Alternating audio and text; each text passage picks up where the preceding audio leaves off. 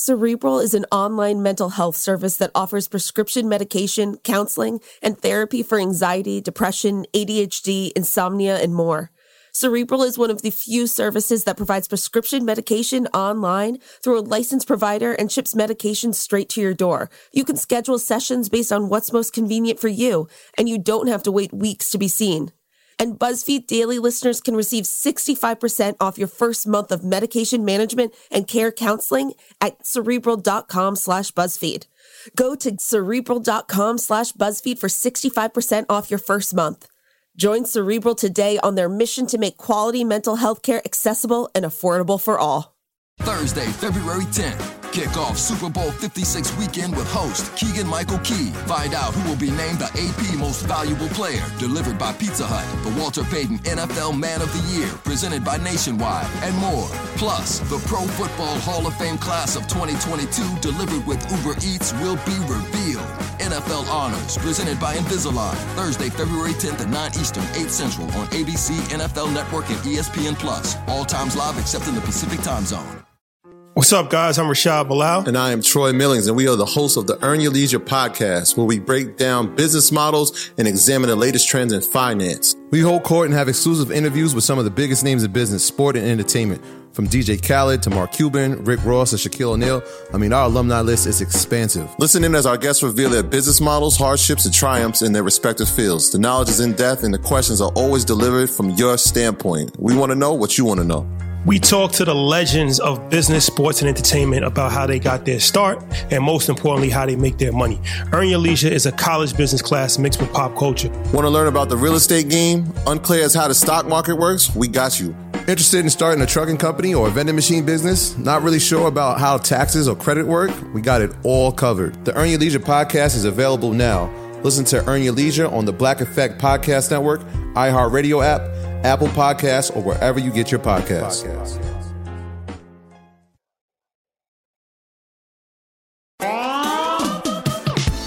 Pete Davidson is getting over 100 tattoos removed. Gigi Hadid wants paparazzi, press, and fan accounts to blur her and Zayn Malik's daughter's face in photos. And influencer and body confidence activist Sarah Nicole Landry, a.k.a. The Bird's Papaya, joins us with a conversation about self-acceptance we all need to start having. It's July 6th, 2021.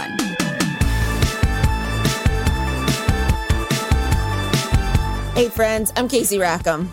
And I'm Shyla Watson. Welcome to BuzzFeed Daily. So apparently comedian Pete Davidson plans to get his many tattoos removed over the next couple of years.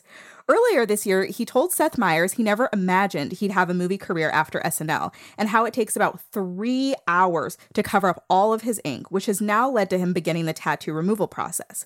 Pete recently told People TV he had his last session about half a year ago and that they should all be gone by the time he's 30. He's even appeared in a Smartwater commercial getting his tattoos removed. You know, when I first heard this, I was like, what? Why is he doing that? That's sad. I mean, good for him. Whatever he wants to do, he can do, but all his tattoos. And then I'm like, okay, I get it. If you have an acting career and you need to get your tattoos covered for specific roles, no, that's awful. Yeah, but then I'm just like, first of all, tattoo removal really hurts. Yes. And he has so many tattoos. And I mean, I know it's like a permanent thing. Like, I have tattoos and it's just like you get them hoping that they're going to be on forever. So I guess like he's really committing to his career at this point, not just like the tattoo removal, because now, you know, he's going to be an actor. That's like what he's going to do. He's doing all of this for that. Maybe he won't get all of them. Yeah, exactly. And he must have also found like a really good doctor, because it takes like multiple sessions to do. And it's my understanding, based on what I've seen, that sometimes they don't like fully go away. Yeah, they don't fully fade. Right. And he has so I know. He's covered head to toe. Gosh. Ugh. But I mean, kudos to him, I guess. All right, so moving on, model Gigi Hadid wrote an open letter to paparazzi, press, and fan accounts asking them not to post photos of her and pop star Zayn Malik's daughter, who was born last September, or to at least blur her face if they do. In an Instagram story, Gigi wrote, "I know it's an extra effort, but as a new mom, I just want the best for my baby, as all parents do." She added that she hopes this, quote, "can continue the conversation to protect minors in the media, even if they come from a public family." Gigi and Zayn have avoided posting photos that clearly feature their daughter's face and want her to be able to make her own decisions about what images of her appear online. So first of all, I love how proactive she is about this. Rather than having it be something that she has to do once the paparazzi do share photos, I'm glad that she sort of put this message out there. I don't know if it will make a difference, but I think it's such an interesting conversation because you have other celebs like Chrissy Teigen or the Kardashians who are very open about sharing their children and posting their photos online, and it's almost part of their brand. But then you have other celebs like Kristen Bell and Dax Shepard come to mind who have been adamant about not sharing photos of their kids' faces, and that's just not a part of their brand of what they share online. Well, it is interesting that you bring those up because I do see a difference there. I see Chrissy Teigen and the Kardashians, how they make their money is by sharing. And so they're doing that. Whereas when you have Gigi and Zayn, they've both been able to make their money in other ways. And same for Dax and Kristen. So it is interesting of what you're saying, because it probably just comes down to how they've been personally affected by fame. Yeah. And I wonder if age is a factor. I mean, not really, I guess, because Kristen Bell and Dax Shepard are older, but just I think it's interesting that these young celebs are choosing not to. But then also you have Kylie Jenner, who shares Stormy all the time. So I guess maybe that's not. Yeah, I guess it is hard because then, when you talk about Chrissy, it's okay, if you're thinking about your friends who aren't famous at all, it's they want to share pictures of their babies. But then I have a friend who is not famous and she also doesn't want to share photos of her baby's face. Right, so really, It just comes down to, unfortunately, what the parent wants, which kind of sucky because the baby can't make that decision yet. But whatever. Right, yeah. It's fine. I think it's so interesting because with Instagram, it's different than when your parents maybe 20 years ago were at a barbecue sharing photos of you, exactly. The wallet size photos, and now it's just it's all online. So it's so different, and kids can't be hey, don't show this random relative this photo of me, because it's going out to millions of people. Right. So I don't know, but I'm glad it's a conversation that's being had, Okay, so next up, Sarah Nicole Landry, better known as The Bird's Papaya online, is a body confidence activist who's been cleansing our timelines with messages of self-acceptance and empowerment for years. Over a dozen years ago, she lost half her body weight. Then her body continued to change after 4 pregnancies, something she's been honest about embracing. Through her signature, very candid photos, she aims to normalize every stretch mark and sagging piece of skin. Yet, despite all her positivity, she's still met with body-shaming trolls on a daily basis. However, that hasn't stopped her from forging ahead as a beacon of self-acceptance for us all.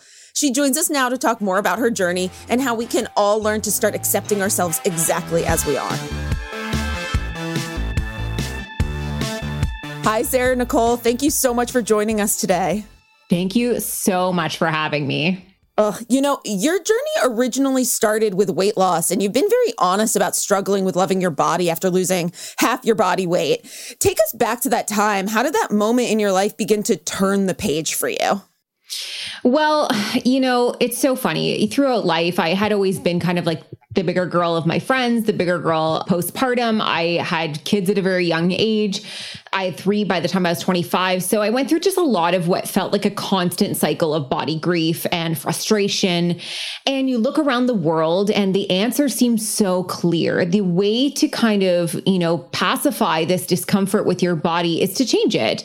That is what, we should be seeking to do. And so I felt when I was in my later 20s, I felt it's time for me. I want to have that acceptance for myself. I want to feel like I'm a part of this world and that I can go swimming with my kids. I'm just missing out on so many experiences. Why don't I just really go after it? Problem being, I didn't really have access to information. Financially, I couldn't get a trainer or go to a gym. So it started by downloading an app that told me to eat what a toddler should and, exercising in jeans at first because that's all I had. But I was obsessive about it and I got really into it. And when it went from, just me being the only one being a part of it to it being noticed and me starting to talk about it online, it just became this wow, congratulations. You look so great. You look amazing. I'm so proud of you. People were so happy for me. And I was okay, this is it. This is acceptance. This feels amazing. But it took a turn at some point, and I can't even really pinpoint it really. But after my divorce, I remember I had slipped down to an even smaller size. I was then a size 0. which was very small for my body frame. And I just remember everyone being like, congratulations, you look so great. You've never looked better. And all I could think about was my life was in complete shambles. Nobody had any idea what was going on or why I was losing this weight. And a bit of a light bulb went off for me that I'm actually going to have to gain back some of this weight because this is just, you know, circumstantial to what's going on. And I began to have so much anxiety around leaving the house. I actually never hit that point of being like, oh my gosh, I love my body. I just loved the acceptance that other people were giving me. I still didn't really feel like I could show up at the beach with my kids because I still had cellulite, I still had stretch marks, I still wasn't what I thought was small enough. And I put my body on a performance track of, you know, if you're showing up in before and afters, when is that going to end? I just felt like I was constantly chasing that. So eventually I had to flip the script for myself and I had to do it for the people following me. I had to be real honest about the fact that, not that I had messed up, but that it didn't solve my problem, that it was all still there. And I just decided to dive into this, the audacity to love yourself in a way that was not conditional on how you looked or what you weighed. And that was absolutely mind-blowing to me at the time. And I've kind of been journaling through it ever since. You know, I think it's like if you do go on that journey of self-acceptance that isn't directly tied to losing weight, it really is eye-opening of what you're saying. You just go like, wait, why haven't we been doing this forever? Maybe you get mad at society for telling you the other way was the way to do it. And, you know, I think what you said, you had that small comment that was like, I was eating what a toddler was eating, you know, and it's like, no, we're not meant to do that. So I think my question is, as someone who has previously lost a lot of weight, how do you balance your advice so you're not promoting weight loss as the end all be all to body acceptance? Yeah, that was a tricky part of it because a lot of people would look at me and be like, but you're still thin. Like you're not back to your original weight. And so that's where it gets a little nuanced because weight loss in and of itself, it wasn't necessarily an entirely bad thing. And I don't mean in the sense of body acceptance, but I did learn a lot about myself. I tried a lot more foods. I opened myself up to different experiences. I was exercising for the first time in my life and found finally joy in that. So it couldn't all inherently be bad. And I can't put it in that box. I also have allowed myself to eat and love my body. And not, when I was pregnant, I could not exercise. I had a condition in which exercising could have killed me and my baby. So we had to, you know, go on pelvic rest. So I had to do no exercise. And that was really, really difficult mentally. And this is me, you know, years into this work thinking, oh, I'm past all of that, being thrown back into it with pregnancy and body changing and weight gain again was a huge eye opener to me. And I think that that's with humanity and with us and with our bodies. We really do strive for this destination, this arrival point in which we feel like we finally figured it all out. And I guess for me, I'm like, I haven't figured it all out. I went through this weight loss journey. It definitely didn't work. I went down this like body positive self-love thing. And that felt like something else I was failing at because I was like, I don't love my body though. So this is a struggle until I figured out that the relationship with myself could be just like it is with everybody else, where love doesn't have to be butterflies in your stomach in the morning and this, you know, looking at yourself in the mirror and being like, I love what I see. It's that, like you said, it's almost like that arrival point of understanding, wait a second. I was always allowed to go to the beach. I was always allowed to wear the shorts.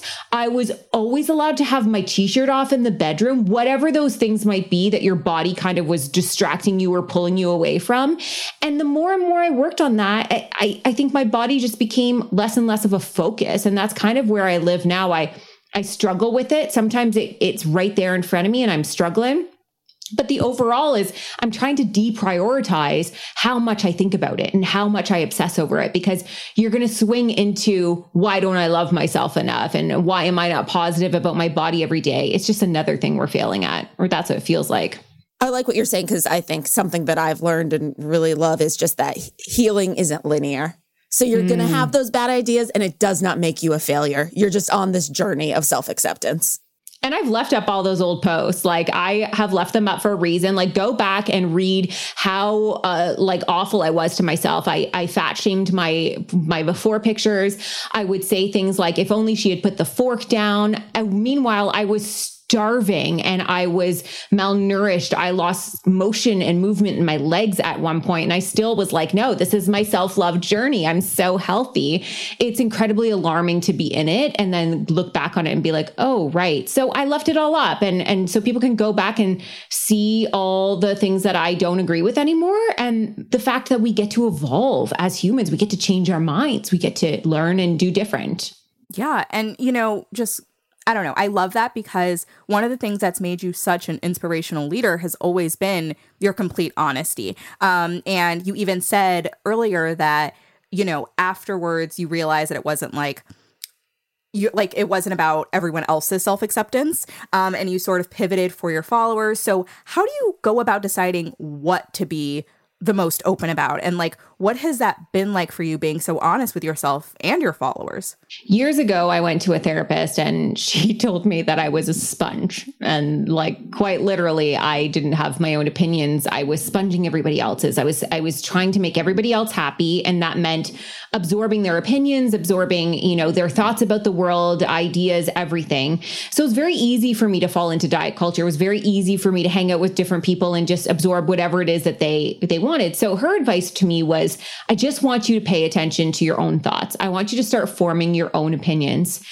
And somewhere along the line, I stopped doing Instagram like we used to, which was posting a photo that was highly curated, very face-tuned, and, you know, as perfect as I could possibly show up and edited to, you know, the nines. And you know, you'd go and Google a caption, like what's inspirational I can say about loving myself. And I was like, what if I just started paying attention to what I'm thinking and what is going on inside my brain? And I started writing notes in my phone.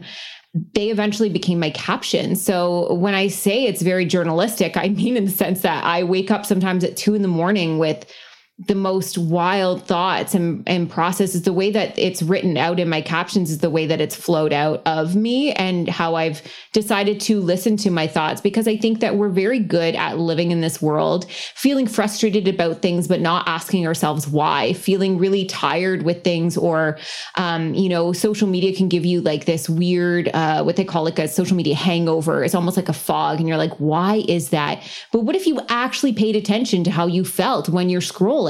You might be able to pinpoint the things that are happening, and you're having conversations with your friends. You might be able to pinpoint when things are actually upsetting you. You might actually find out how to love yourself if you figure out the little tiny moments that are making you happy. And they can be incredibly simple, but they're incredibly individual to each of us. So I think it's really important to state that, because what I do for loving myself is going to be different than both of you. Mm.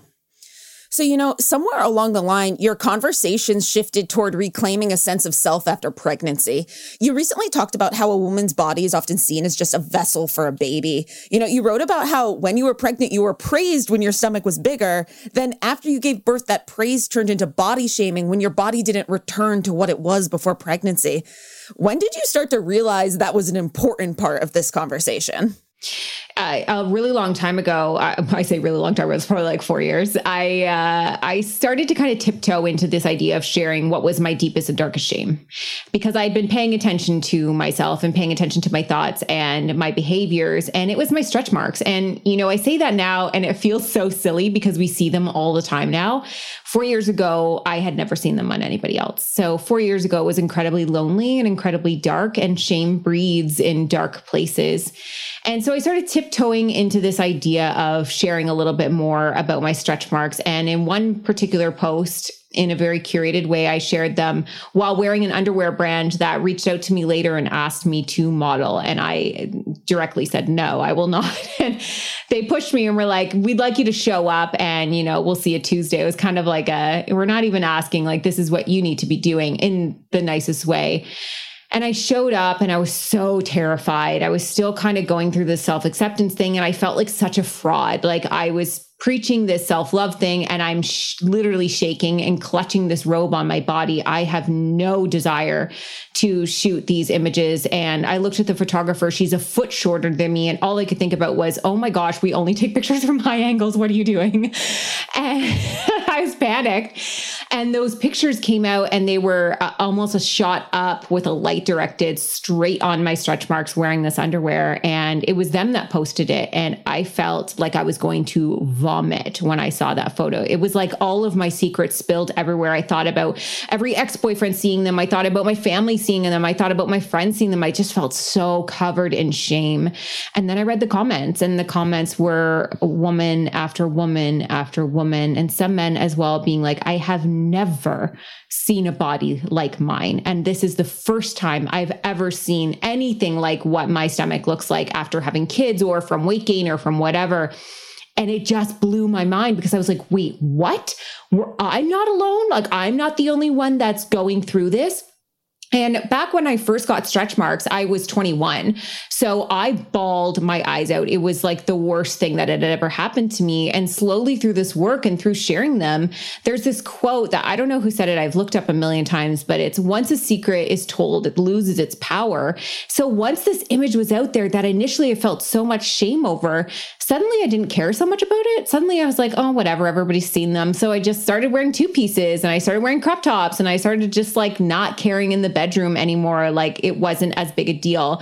But going through postpartum again for the fourth time and over a decade after I'd done it before, this is the first time I was going to be tested in real time. What was my actual response going to be when I've done this work, when I've learned so much about myself and my body and how my emotions and all of this? And it was so shocking to me that I could still go through so much body grief, but I just wanted to honor it. And the fact that there is such a snapback culture, there's a bounce back culture that exists, and it's not the direction we're going. Our bodies change. Our bodies are changing whether we have children or not, but we are truly held in such high regard when we're pregnant. Doors are open for you. People treat you differently. And then once that baby is born, all that attention shifts to baby human. And you're left there reeling, going, what just happened to me? I just went through this whole year. I've stretched, I've bleed, I've broken my body for this. Everyone's like, oh, but you got a baby, it's cute. And you're like, I'm just standing here in this grief and this and everything that has just happened. And I need time. My body is not going to do this snapback. I need time to sit with this and share this. And so I've literally, in the most uncomfortable of states, taken pictures of my body and posted them on the internet, because I don't ever want anybody to feel like I did when I was 21, who for the next decade would hide her body in complete shame and remove herself from life and experiences within it due to those feelings. All right, we have more with Sarah Nicole Landry on embracing this journey to self-acceptance coming up. We'll be right back.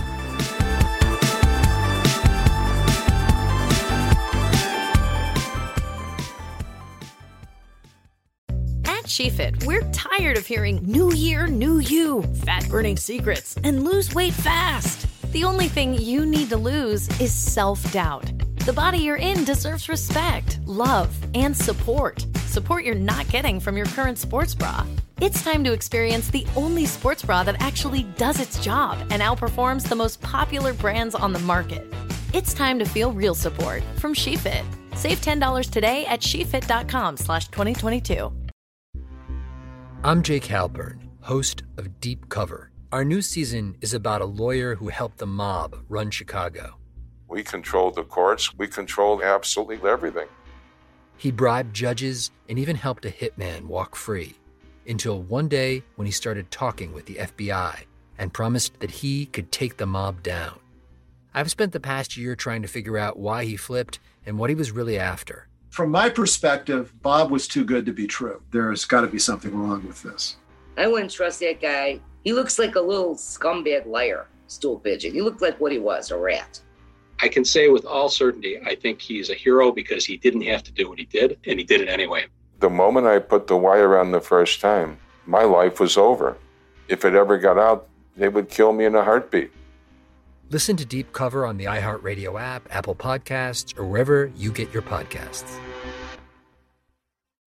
Hi, I'm Robert Lamb. And I'm Joe McCormick, and we're the hosts of the science podcast Stuff to Blow Your Mind, where every week we get to explore some of the weirdest questions in the universe. Like, if sci-fi teleportation was possible, how would it square with the multitudes of organisms that inhabit our human bodies? Can we find evidence of emotions in animals like bees, ants, and crayfish? How would an interplanetary civilization function? Does free will exist? Stuff to Blow Your Mind examines neurological quandaries, cosmic mysteries, evolutionary marvels, and the wonders of techno-history. Basically, this show is the altar where we worship the weirdness of reality. If anybody ever told you, you ask the weirdest questions, it is time to come join us in the place where you belong, the Stuff to Blow Your Mind podcast. New episodes publish every Tuesday and Thursday, with bonus episodes on Saturdays. Listen to Stuff to Blow Your Mind on the iHeartRadio app, Apple Podcasts, or wherever you get your podcasts.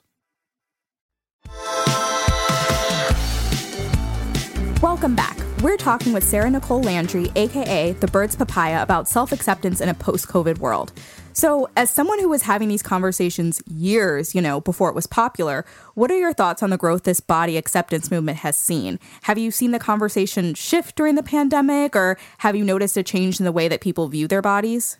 Yeah, it does feel very mainstream right now, which is such a cool thing. It's such a really neat thing to see. And it's also brought up a lot of really important conversations. Even for someone like myself, when people would, label body positivity on me, it was almost an uncomfortable thing where I'd have to correct them and be like, actually, body positivity is reserved for those in fat bodies who have liberated themselves from fat being a negative word. They're, the BIPOC community really championed that. And so it felt a little ick for me to be like, oh, I'm still a straight size. Like, I can still shop wherever I want. A white woman who lives with a lot of privilege. And so there is such a clear separation between the conversations, and it's had to be pinpointed many times throughout this because everyone has only ever lived their own individual experiences. So everyone has struggled in their body in very different ways. It's not about silencing anybody, but it is a bigger conversation when the world is still letting you sit on airplane seats with not an extra ticket to sit in a second one. It's a little bit different when you can shop anywhere you want. There's a lot to pay attention to in the bigger picture, and what the movement has really done is opened up the doors for so many, and it's really pushed for a lot of different changes. And in bigger conversations about our self-worth and who we're showing up for, and kind of working against dismantling diet culture and this shame that goes from generation to generation and gets passed down mother to daughter over and over. So we're kind of breaking that cycle. We're kind of looking at beauty in a much more multifaceted way. It's really cool to see. And it's also really important that in that journey that we still open ourselves up to the journeys of other people. We understand that where our privilege lies within it.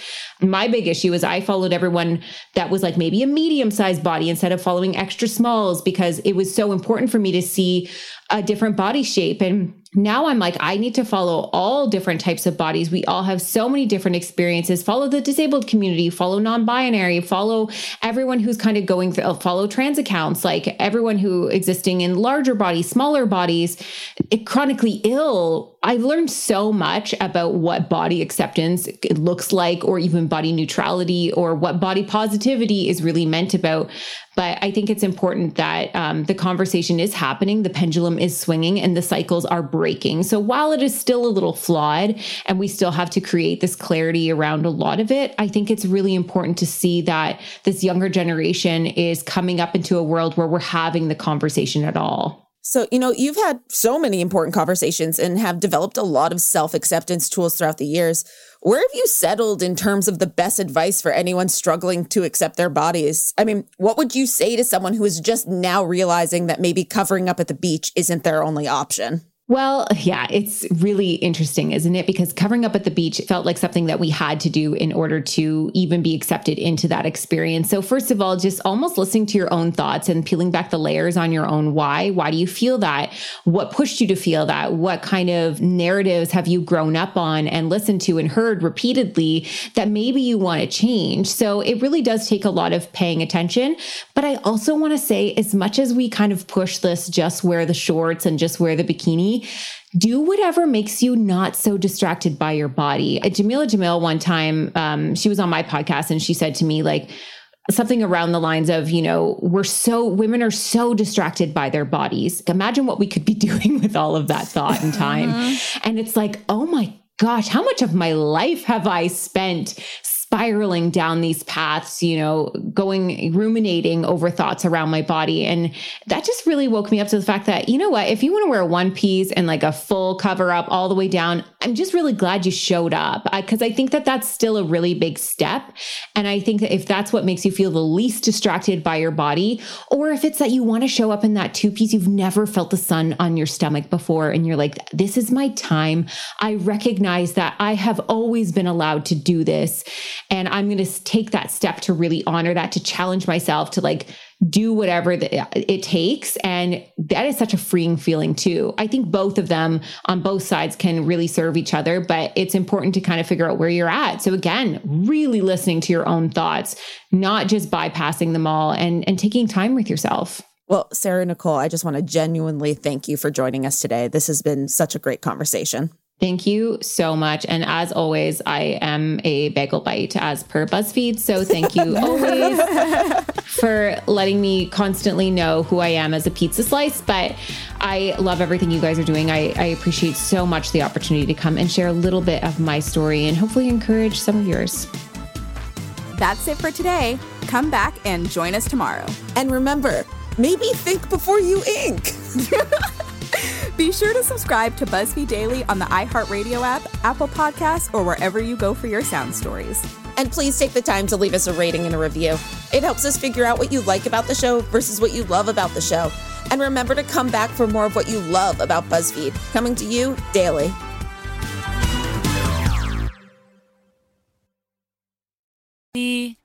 I haven't really woken up until I've had my McDonald's breakfast deal.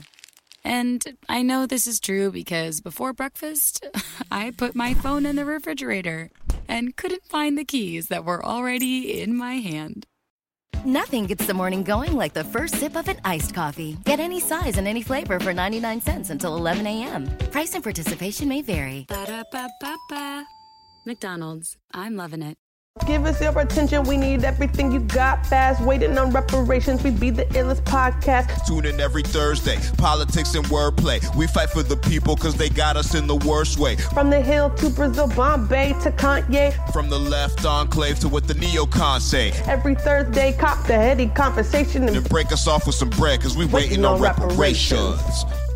Listen to Waiting on Reparations on the iHeartRadio app, Apple Podcasts, or wherever you get your podcasts. When's the last time you took a time out? I'm Eve Rodsky, author of the New York Times bestseller Fair Play and Find Your Unicorn Space, activist on the Gender Division of Labor, attorney, and family mediator. And I'm Dr. Aditi Narukar, a Harvard physician and medical correspondent with an expertise in the science of stress, resilience, mental health, and burnout. We're so excited to share our podcast, Time Out, a production of iHeart Podcasts and Hello Sunshine. We're peeling back the layers around why society makes it so easy to guard men's time like it's diamonds and treat women's time like it's infinite, like sand. And so whether you're partnered with or without children or in a career where you want more boundaries, this is a place for you, for people of all family structures. So take this time out with us to learn, get inspired, and most importantly, reclaim your time. Listen to Time Out, a Fair Play podcast on the iHeartRadio app, Apple Podcasts, or wherever you get your podcasts.